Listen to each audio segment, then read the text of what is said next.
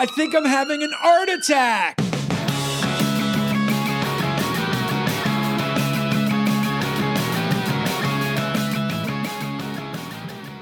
What's up, everybody? Welcome to another episode of Art Attack with your host, myself, Justin Bua, and art history professor, Lizzie Dastan. Uh, Lizzie Dastan is a professor of art and a professor of art history. Just art history, not art. I You're the know. I'm kidding. I just. I, I just felt it. So uh, today we're going to be talking about Kara Walker, who is a very famous artist. Uh, she's had shows everywhere. Uh, I've seen her shows. I I know that she is uh, very polarizing for a lot of people, uh, and she does work that is that is that is by a lot of people's standards very extreme. I don't find it so extreme. You know what I mean? I, I find it definitely controversial, but uh, it's not exactly Andre Serrano's piss Christ. I mean, it is. You know, she's dealing with the with some real shit. She's dealing with uh, slavery. She's dealing with Jim Crow laws. She's dealing with uh, just iconography. You know, it's funny because she mentioned the cream of Wheaties box and and and just some some artists. You know, back in the days when things weren't uh, racially uh, transparent, you know, people were people were doing some horrible shit, and even some artists that I love were part of that. You know, Sundblom, who did what we perceive Kris Kringle or Santa Claus to be. Sundblom is one of the greatest painters of all time, and he did a lot of that. He did the Aunt Jemima. You know, he did a lot of that old school stuff that we see on products to this day. Um, but Kara kind of exposes the the underlying race issues that have not really been talked about because I think that racism was very much a mallet to the head and now racism is a pinprick when you're not looking. It's way more subtle. Uh, you can get away with it easier, and yet it is the you know nefarious blue beard shadow of of of society, and she exposes it in mostly silhouettes. She deals with these images almost as cutouts, which has a whole other layer and texture to the conversation and her design. And some of her images are really fucking graphic, you know, and really gnarly. And others are almost like fairy tale and comic booky, you know? So it's the blending of these worlds that collides in something that a lot of people find inflammatory.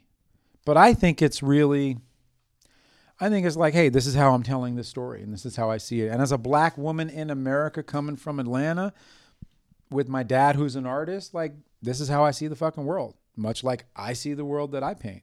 So I think it's a real deal artistic perspective and point of view. I agree with you. And I think that your outlining of her work and her methods and the controversy surrounding both was phenomenal. And you really outlined central themes within Walker's work. And to go back to her practice, she does use silhouettes. And so she's dramatizing the black of the bodies of the figures that she uses and often the white of the wall behind her. And so that's just another dichotomy between binary extremes, white and black. And a lot of the narratives of her work also embrace that binary logic of race and power. And so I think that there are layers and layers within her work. And I understand why it's controversial because there's a really thin line between subverting something and pandering to it. And the majority of her critics come from the African American community. Sure. And there's one in particular that I know has been very outspoken against Walker's work, and that's a fellow artist, Betty Saar.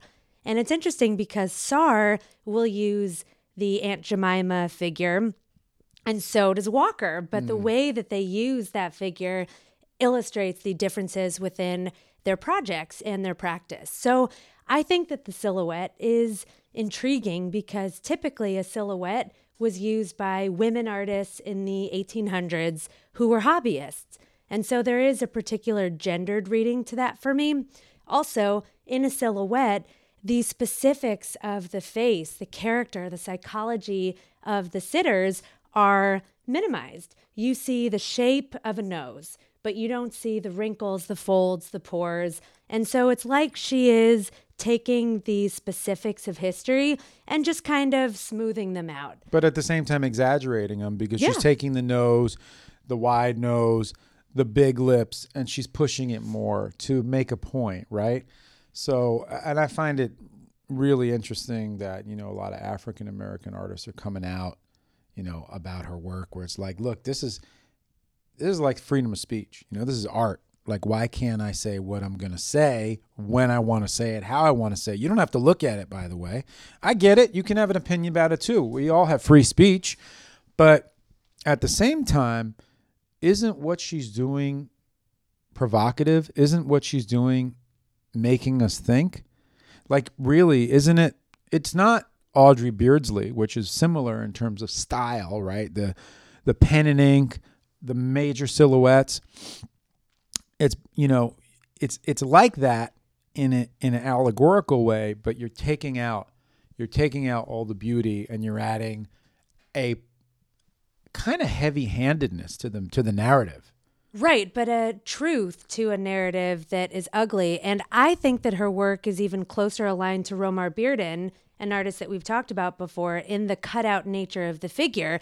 But Bearden's work never receives the criticism that Walker's does because he is celebratory toward the African American figure and experience. And it's not that Walker isn't, but she's exposing systemic and hideous racism and incest and rape and violence. and master and servant and all of these you know all of that history that we're not necessarily seeing in painting and drawing as much anymore you know and she's doing it in that in that style that seems to be now unique to her but you know that is a style that's been going on for forever in terms of silhouettes and cutouts and stuff like that you even see not to not to put her in the same stratosphere whatsoever, but what Swoon does in street art is the same stuff. I mean, she's doing cutouts, pasting it on the wall, and she's doing much more graph centric, positive centric artwork.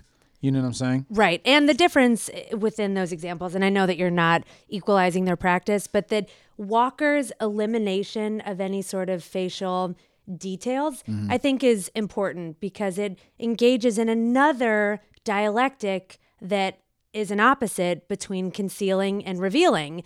That she is revealing this hideous underbelly that isn't quite so secretive, but that is pernicious. But she's also concealing certain features and she's concealing the emotion that the figures might feel and that we don't psychologically connect to them. And I think that is actually why viewers are so uncomfortable with her work because we almost feel complicit. Or at least that was my experience in seeing one of her installations at the Broad. Often her work is a totally immersive room. You're not going to see a Kara Walker in a frame. It's always directly applied to the surface of the wall. Mm. And often, I think it was at the Guggenheim Museum, it, the circular nature of the room It's like a backdrop.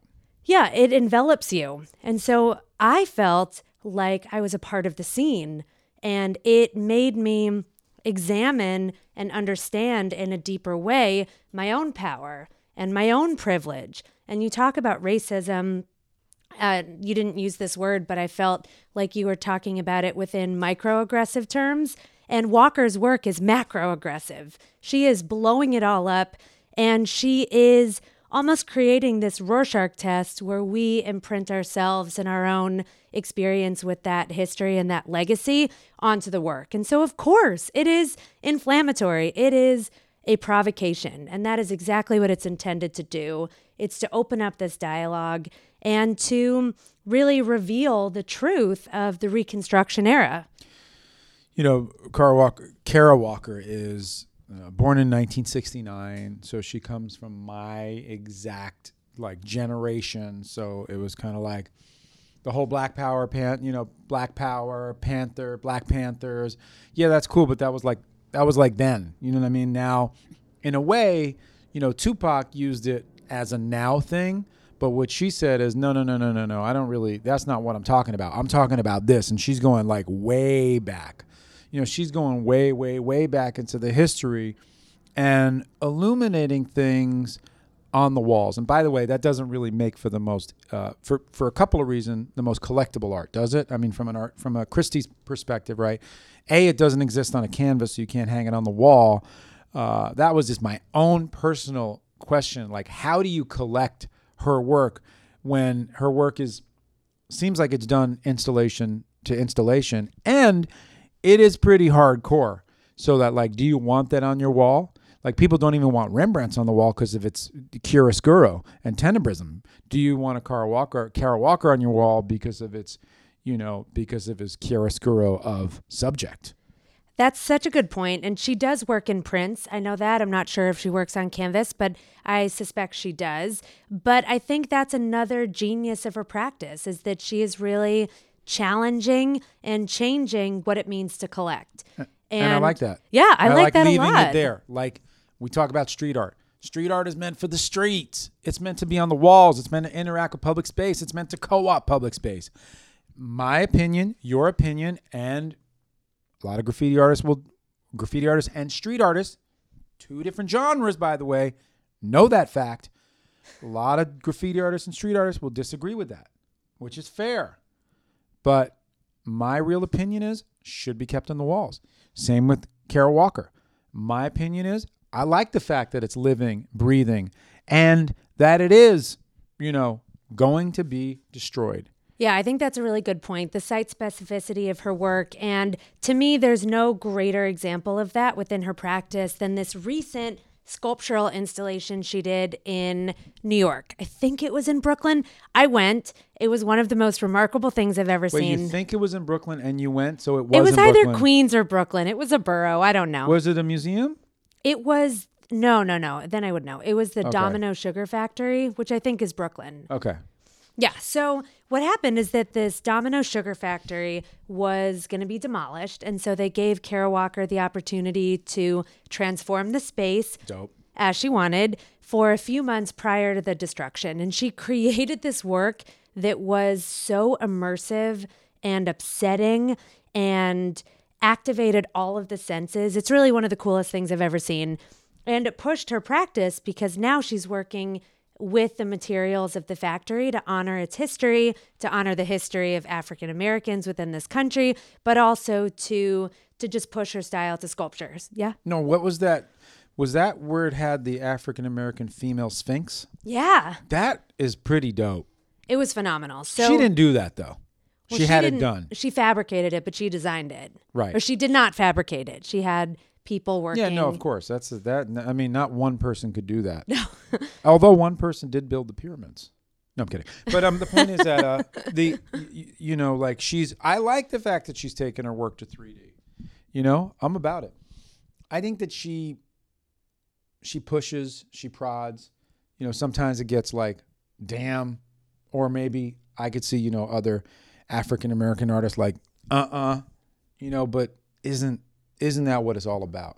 You know, at the end of the day, provocation. You know, she's getting people up in arms, but come on, what else?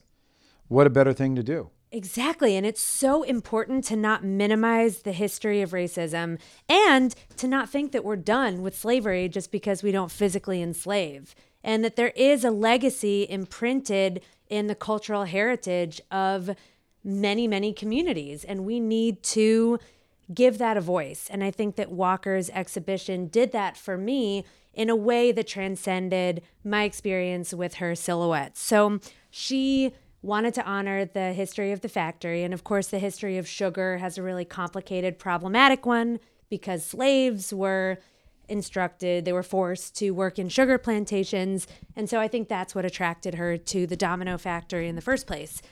And it is such a gross space. It looks like it's weeping molasses because mm. it was active for so many decades. And now when you go in, you are just totally transfixed by this disgusting odor. It's just so much. It fills all of your cavities in a matter of seconds. And mm. it's not pleasant. So she made two different types of sculptures. Some were these little kids made out of molasses. And as the exhibition moved forward, the molasses was in a process of decay. And so I thought that was really beautiful seeing this subtle performance. You see the drips, you see the demise, and then the pièce de résistance, this big sphinx female figure, huge monumental sculpture, all made out of domino sugar.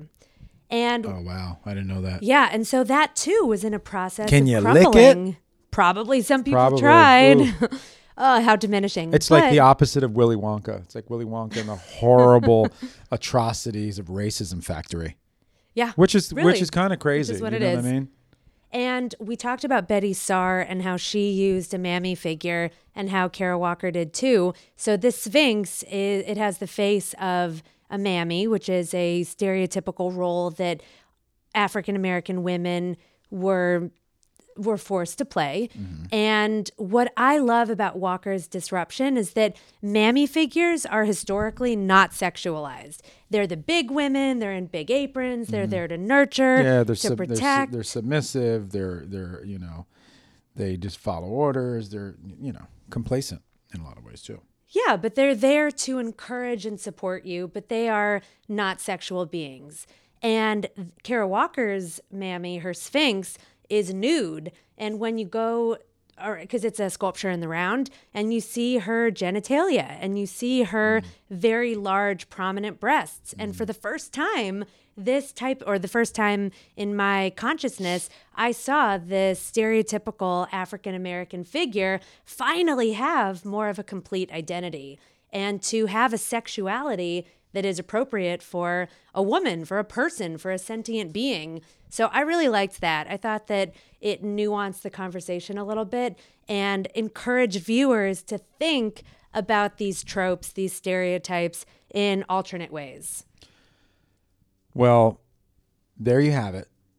Kara Walker, probably one of the most as as polarizing as she is, she's probably one of the most popular, well-known contemporary artists who is really talking about important issues. I mean, a lot of art is just a lot of art for art's sake, right? You know, the Duchampian art for art's sake and whether it's a light on the floor or but no, seriously, like it's not you know, it, and and that's fine. Like you know, Bearden, like you said, an African American artist who was absolutely freakingly wildly talented and actually my favorite collage artist of all time.